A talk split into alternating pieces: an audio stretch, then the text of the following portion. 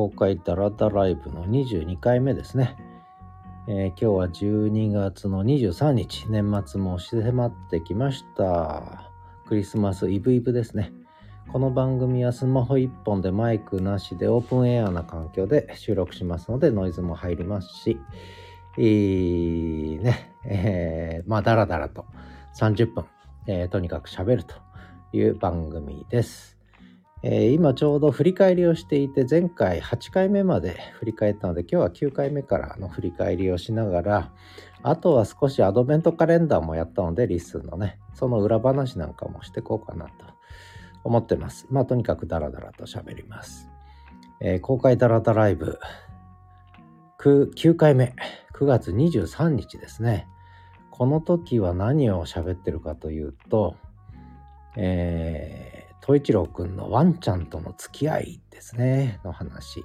それから、ポッドキャストで映画と本の紹介をする番組を始めましたというね、話で、でとにかく思いついたら収録して、で、えー、手元に置いとくのが嫌で、もうさっさとリリースしてしまうという、もうそんなスタイルができ始めたっていうのがね、この9月の頃の話ですね。えーまあそんな感じで、えー、9回目は、まあ、新しい動きがあったぞというね話をしている回でした。それから10回目ですけど、東一郎くんが上がってきました。はい。今まで下にいたんですけど、喋り出すとこうやってやってくるっていうね。で、10回目の公開ダラダライブは9月30日でしたけれども、この時は何を喋ったかというと、えー、っと、スポーツ観戦ですね。この頃結構スポーツをテレビでよく見てたという話ですね。えー、それからこのスタンド FM で結構こう政治の話とか、えー、日本の大学の話をねかなりし始めたのがこの頃で、えー、そういった話題もねちょっと本格的に話していこうという話をね、えしてたのとあとやっぱり東一郎くんのこう犬の社会化というね話を結構してた。で特に子供たちとワンコとの付き合いっていうね、えー、こともダラダラと喋ってたのがこの回でしたね、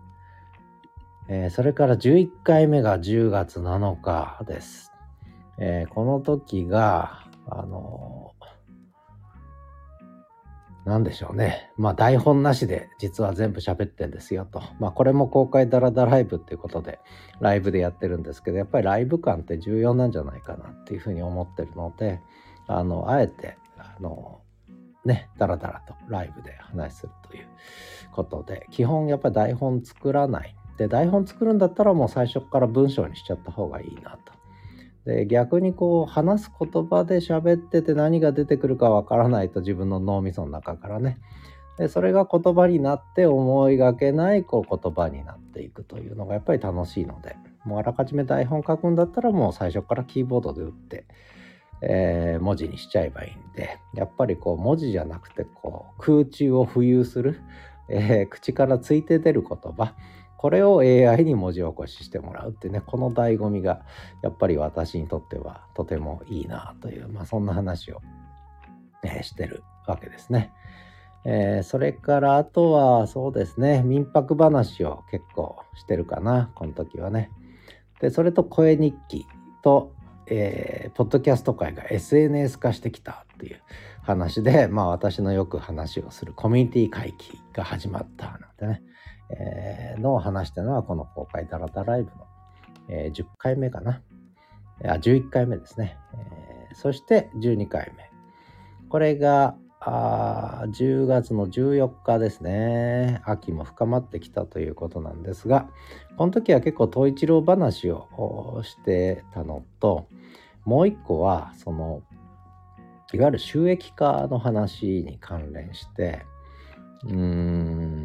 なんだろう、スタンド FM でこう、コインとかが始まったりとか、えー、したこともあって、いわゆるローカルマネー、コミュニティマニーみたいなね、えー、コインタイプの、えー、SNS 運営っていうのもまあ一つ、まあありなのかなとかね、まあそんな話をちょっとしています。それからこの時あの村上春樹の「街とその不確かな壁」という小説をそれこそ20 30年ぶりに村上春樹さんの小説を読んだということで、まあ、これについてもまああの「リスントゥブックスという番組では語ったんですけれどもこの話も、うん、しています。それともう一つはあの能動的推論っていうこれ脳科学の神経科学の本なんですけど結構最先端なんですがあの自由エネルギー最小化仮説というのがあってこれが実に面白いぞというね話も、えー、しています。まあそんな話をしたのがこの12回目ということです。で13回目どんどんいきます、えー、10月21日に13回目を話してるんですけれどもこの時は えー、ポッドキャストとか音声配信ってやっぱり人との深いつながりができるっていうね、えー、ことですね。で,、えー、で特にその LISTEN にかなりのめり込んでいったのと2ヶ月ぐらいね LISTEN やってきたのとあとスタンド FM の方も少しこう活性化するということをし始めてでもう一個台湾のポッドキャスティングサービスの Firstory っていうのがね出てきたんですね。でこれもちょっと使い始めたわけです。でこの台湾のポッドキャスティングのファーストーリーっていうのは結構収益化を意識してあの作り込んでるで逆に文字起こしはあの標準でつけなかったっていうんですよね。いろんな経緯があってあんまりニーズがなかったっていうんですがこれはやっぱりつけた方がいいと思うんですが。でむしろファーストーリーは収益化ですね。広告もそうだし課金もそうだしサブスクですね、えー、こういったモデルとしてはまあ一つの、え、パターンを作りつつあるのかなと思いながらどこまでうまくいってるかとそうでもないんでしょうが。あのー、どっちにしても広告モデルか課金モデルかしかないしその両者の組み合わせかっていうもうそのパターンしかないのでここをどう作っていくかこれからの SNS の課題だし音声配信の課題だななんてね話をしました。でそれからもう一個は YouTube がポッドキャスト界進出というね、えー、大きなニュースが入ってきたのでで特に YouTube はやっぱりコミュニティ機能を持ってるし一覧性もあるしね、え、全体を外観できると。再生リストなんていうのもとてもいいと思うんでやっぱりここは再生配信先としては、えー、つまりホスティングはやらないあホスティングもできるんだ YouTube はね。できるんですけれどもとにかく YouTube はやっぱり巨大なクジラだぞとね、えー、 LISTEN が小さな小川のメダカだとすれば、えー、YouTube は巨大な大海原を泳ぐクジラだぞみたいなねそんな話もここでしたかどうかわかんないけど、ちょっとし始めた、えー、時期ですね。まあそんなことです。結構収益化意識して、で、ファーストリー使い始めたなんて話をね、してたりするのがこの回ですね。そして14回目。今日はここ14回目までの振り返りで終わりにして、あとはちょっとアドベントのね、裏話とかしようと思うんですが、14回目が10月の28日、これ私の還暦の誕生日ですね。えー、還暦の誕生日の日にダラダラライブをしたんですけれども、えー、ちょうどこの時は年金話ですね。えー、年金の繰り上げ請求の手続きをしたと、えいう話とで、年金制度の未来はそう明るくないよなんて話と、それからこの日はたまたま女性2人がえー、北海道犬東一郎くんのインスタグラムを見て東一郎ファンになった2人がご近所さんなんですけどね実はね。ほんとすぐ近くに住んでる。若い女性2人がね泊まりに来てくれたと東一郎くんと仲良くなりたいっつってね、えー、まあそういう日だったということね。でした。でまあとにかく東一郎くんとの暮らしをこれから年金で細々年金と民泊で細々と暮らしながらと一郎君とまあね最後の余生を過ごしたいななんて話もしているところですね。であとはもう一個はその特に音声配信と文字配信をどう融合的に統合化するかという時にやっぱノートとスタンド FM もうちょっと連携深められないのかななんてね話を勝手にしているということですね。で、 LISTEN にはまだその、いわゆるスタイフとかスタンド FM とかノートのようないわゆる収益化モデルがないので、これをどうすんのかね、うん、っていうことがやっぱり必要なんじゃないかなと。で、月額メンバーシップとか、えー、記事ごとの販売とかいう、まあこれはまあ不可欠だろうという話をして、ということで、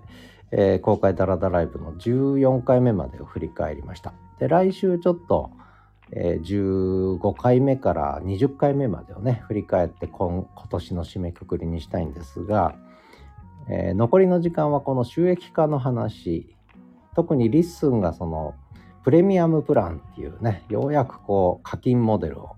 え、導入し始めたっていうことと、で、もう一つは LISTEN 周りで、あの、アドベントがあと2日、24、25を残すのみ。しかも私が今日の配信の担当で、12月23日ね、もうすでに昨夜のうちに配信したんですが、深夜0時にね、配信したんですけれども、そこで、それの裏話とをちょっとこの後ね、えー、してみようかなと思います。どっちから行こうかな？アドベント裏話から行こうかな。アドベントの裏話ですけども、えー、これどこでどうやって配信しようかと。まあ話す内容もそうなんですけど、結構最初構想を練ってる時はもう対策になっちゃって、えー、もう4部作ぐらいになるなと。だから番組組み合わせて、えー、作ろうかなとかねもう全部トータルに語っちゃおうかっていうぐらいの勢いだったんですがまあ始まってみるとね皆さん結構短い時間でやられる方も多かったんでまああんまり長くやってもなと思って、えー、10分ちょっとのアドベントにしたんですけども。でこれも、んまあ、何を語るかって言ったらやっぱり私の LISTEN との出会いとそれからなんだろうな。やっぱり私にとってのポッドキャストあるいは SNS って何なのかなんて話をね、まあしたということ。なんですが、あの、これをどこで配信するかっていうので、最初というか直前まで実はあの、始めるラジオキャンパスのサブチャンネルで LISTEN 配信の、えー、始めるラジオキャンパスってのは Spotify からホスト、Spotify をホストに配信してるんですけども、で、 LISTEN はそれに重ねてサブチャンネルをね、 LISTEN から配信できるんですけれども、それで、えー、Listen to Podcast with Neighbors ね、Neighbors と略されてますけど、Neighbors で発信しようかなと、ご近所さん付き合いなどでね、ある意味ね、思ったんですが、あの、で、しかも全部もうアドベントのリンクも全部ね、トラックバック飛ばしてやろうかななんて思ってたんですが、まあそれも鬱陶しいかなと。思ったんで、えー、やめました。で、やめて、Listen to Me という、最近あんまり更新してなかった、えー、番組で配信をさせていただいて、で、やっぱりこれが一番良かったですね。なんで Listen to Me かっていうと、これが、実は Listen が8月3日にホスティングサービス始めて、えー、ニュースが飛び込んでもう3時間後に立ち上げて3時4時間後には配信したと最初の Listen to Me という番組で Listen to Me というタイトルの初回配信をしたということなんですよね。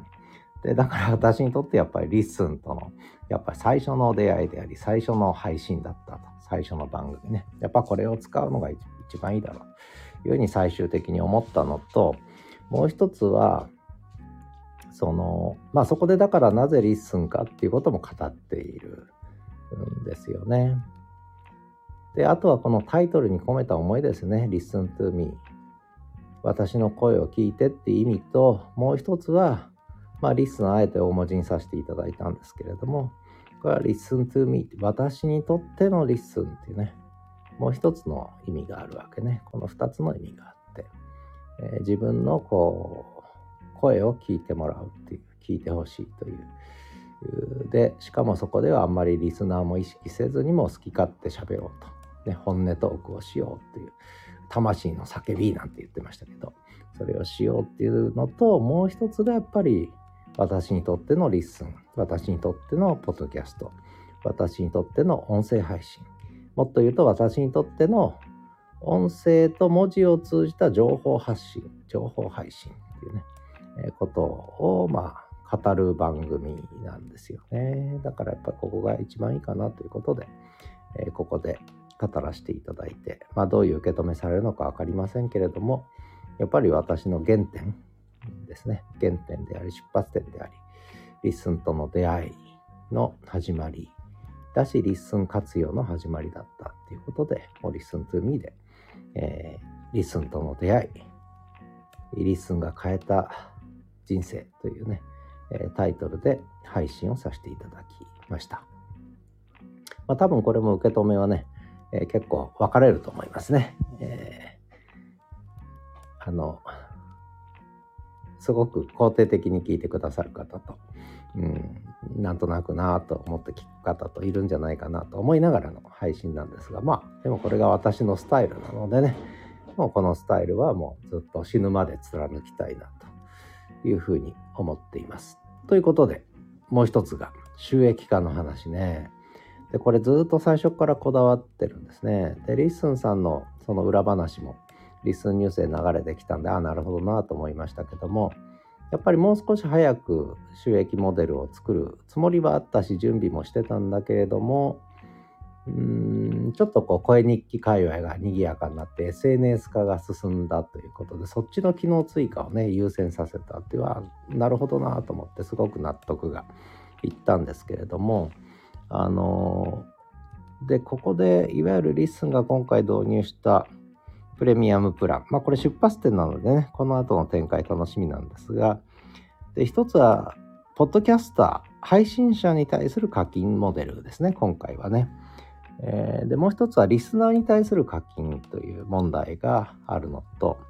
で、もう一個、これはその LISTEN さんのすでに最初のアナウンスでも言われてたのは、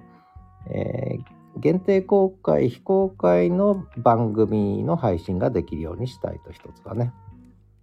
でもう一つがやっぱりエピソードごとの有料無料ができるようにしたいっていうね、えー、この2つを言ってたと思うのででで今回はその番組の、ね、限定公開非公開ということができるようになったと。エピソード単位の方はまだこれからということになるんですが、私やっぱりエピソード単位は不可欠だと思ってて、でこれは先ほどちょっとお話ししたファーストーリーなんかも見てもらえばもう分かる通りなんですが、これ何が違うかっていうことなんですけど、まあ、いくつかあるんですが、まあ、一つはポッドキャスト自体が番組単位じゃなくてエピソード単位で聞かれる時代に入ったっていう前提があるんですがそれだけじゃなくてもう一個この今リスンが考えている、まあ、あるいは近藤さん考えているメンバー配信者の、えー、有料モデルプレミアプランっていうのはやっぱビジネスなんですよね。ビジネスで使うそういうニーズに応える内容になってて個人ポッドキャスタ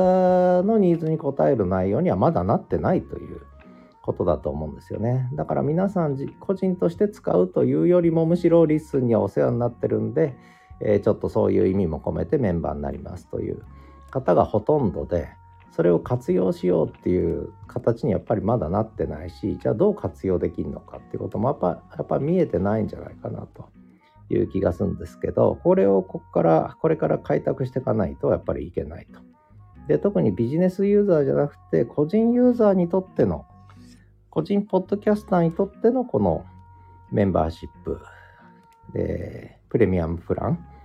のこう活用っていうのをもっともっと膨らましていかなきゃいけないと。でそのためには実はこの番組ごとの公開非公開だけでは、えー、限定公開非公開だけでは不十分でやっぱりエピソード単位の番組自体見えてでもその中でエピソード単位でこうまあこれリスナー課金っていう問題が出てくるわけですけどリスナー課金も絡んでくるんですけれどもそこでやっぱりエピソード単位で有料無料設定できるというふうにやっぱりしていかないと、えー、個人ポッドキャスターにとってはやっぱり使えないというふうに思うんですよね。ですでにビジネスがあってそこに集団があってそこで限定的に活用するとでそういうことがないわけですから個人ポッドキャスターにはね。うんなので、だからリスナーも開拓しながら、なおかつこう、うん、限定公開を活用するという、この両方を両立させるような使い方ができる仕組みにしないと、まあ、いけないという。ふうに思ってます。で、これについては、あのね、リスンニュース、最新のリスンニュースで近藤さんもそのあたりは意識してやんなきゃいけないと思ってますみたいな話をしてるんでね、まあ今後に期待したいと思ってるんですが、あの、そのあたりを、やっぱり楽しみにしたいですね。で、えー、もう一つ、これを今度リスナー側から見ると、あの、リスナーにとってやっぱりコンテンツの内容でね、あの課金されてもいいやと思うパターンもあるんだけどもう一個実は課金モデルでよくあるのが広告の代替としてつまり広告が出るのが嫌だからえプレミアムになるってね、えー、のがもう一つあるんですよね。そうするといわゆる広告モデルと課金モデルを組み合わせるのか組み合わせないのかってやっぱり大きな選択肢になってくるわけででここで LISTEN さんはもう広告は入れないというのがかなりはっきりしてると思うんで。でその分はむしろ企業とかがねビジネスユースでプレミアムプランを活用してもらうということあるいはその他の有料プランを活用してもらうっていうところでまあそういう意味ではちょっとノートをですねイメージとしてはノートがやってるイメージに近いわけですけど私の中ではね収益化モデルとしてはね。なのでやっぱり企業にからお金はなるべく稼いでもらって。であとはそうですね、えー、でポッドキャスター個人配信者。個人配信者についてはそれをやっぱりせっかくだからその機能を活用するような、えー、仕組みにしていかなきゃいけない。でその時にはさっきちょっと言ったようにやっぱエピソード単位の有料無料のオプションそれから番組の番組の限定公開が事実上番組非公開になっちゃうんでそうじゃなくて番組は公開するけどエピソードは部分的に公開非公開にできるとかねいう部分がやっぱり出てこないとやっぱりダメかなと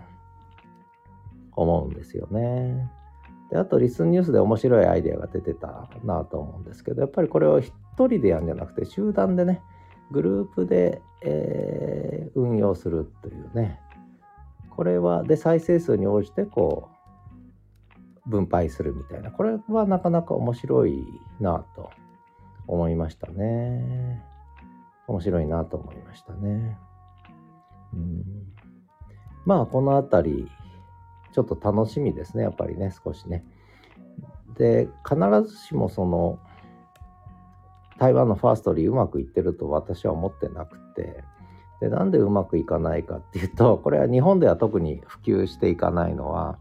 やっぱり1個はその決済がドル建てになってると。これ円建てもオプションで用意してほしいなと真面目に思ってるのとあとやっぱ文字起こしですよね。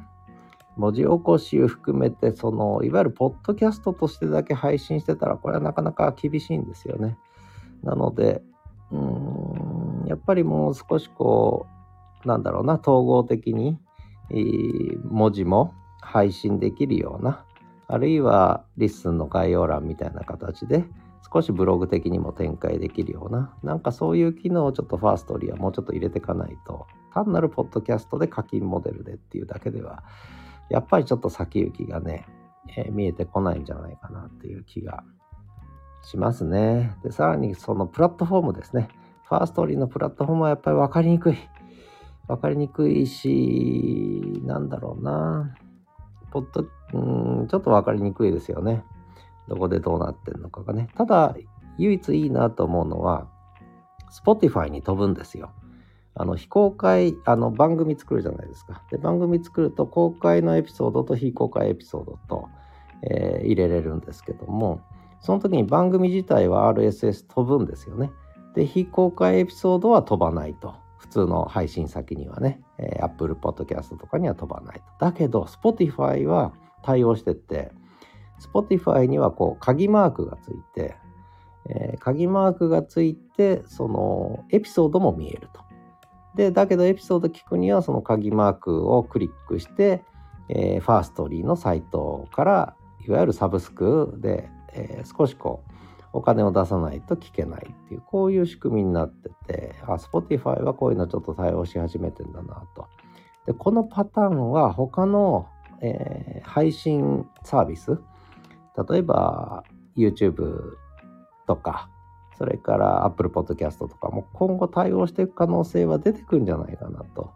思うんですよね。つまり、えっ、と、エピソード自体、番組も見えるし、エピソードも見えると。有料、無料関係なく見えると。で、無料はそのまま聞けるけど、有料は、えー、手続きをしないと聞けないという、こういう見え方ね。つまり、枠組みというか、番組もエピソードも見えますよっていう仕組みをね、やっぱ作っていかないと、えー、これがないと何が問題かというと、結局全部自分でこう、リスナーを開拓しなきゃいけない。うん、さっき言った。結局ビジネスユースでもうすでにリスナーがねいるという前提なら使えるけどそれがあんまりいないっていう前提で広げたいと開拓したいっていう時にはやっぱり見えないと。まずいと。番組もエピソードもね。まあそういう話なんじゃないかなと私自身はまあ思ってるわけですよね。まあ今後どうなっていくのかあの楽しみですけれどもまあそんな感じですね。で、ちょっと時間余ったので、えー、これダラダライブの15、16まで振り返っちゃおうかな。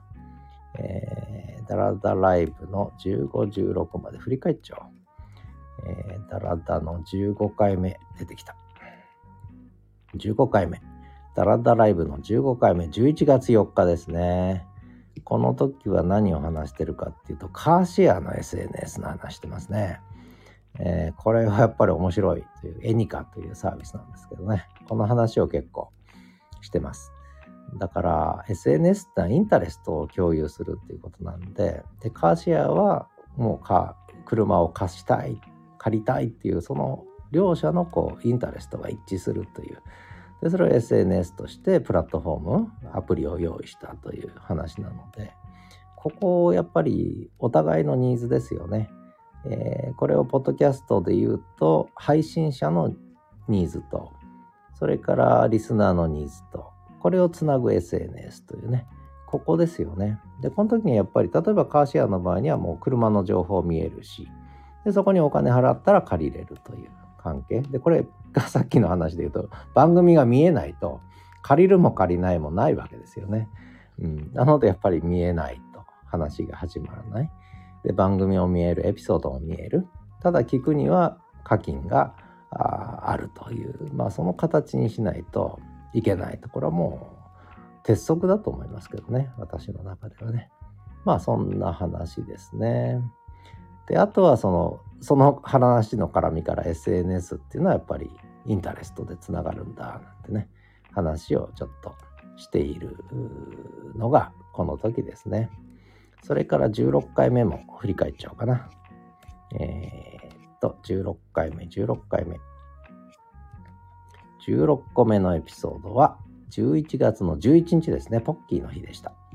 で、この日には、えー、っと、初雪が降ったぞと、ちょうどね。えー、それから私自身がその音声入力にほぼ切り替わってきたと。キーボードを打たなくなった。ね、音声記事を文字起こししてノートの記事にすると。でそうすると、これ面白いのは、音声記事もノートに載っけてるんだけど、音声記事はあんまり買う人はいない。ところが文字の記事にすると同じ内容なのに買う人がいるっていう。ここですよね。つまり、だから文字情報は重要だと。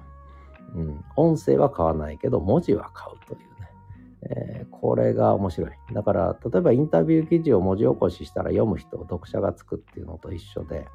えー、文字化するっていうのは付加価値がつくんだなんてね、話をしてて、だから音声情報メインで文字情報保管って言ってたんだけど、これ、ポッドキャストの方から見ればそうなんだけど、実は、えー、っと、情報を欲してる側、情報を入手したい側からすれば、まず文字情報を得て、でそれから音声も興味があれば聞くというね。こういう順番なんだよね。だからやっぱり、えー、文字が売れる。でただその文字をじゃあどうやってコンテンツを作成するかっていう時にキーボードで文字入力するんじゃなくて音声入力で文字入力すると。だから私の中で切り替わったのは音声メインではなく文字メインだと。文字メインで入力方法がえキーボード入力から音声入力に変わったと。でそのツールとしてポッドキャストを使うんだっていうふうにもう切り替わったんですね。これかなり大きな逆転なんですけども。まあそんな話。でそんな中で、え、私立大学の運営と経営とかね、え、それから日本政治の話とかもだいぶこう私としては知的な生産性が上がったというね、えー、ことなんですね。ポッドキャストを文字化して記事化して付加価値をつけるということがとても重要だしでこれをやることでやっぱり生産性がもう格段に上がるなんてねそんな話をしたのが、えー、16個目のエピソードでしたということで今日の公開ダラダライブ30分経ちましたのでここまでにしたいと思います次回は29日年末を迫ったところで最後の振り返りをしながら年末のまとめをしたいと思います。ではまた。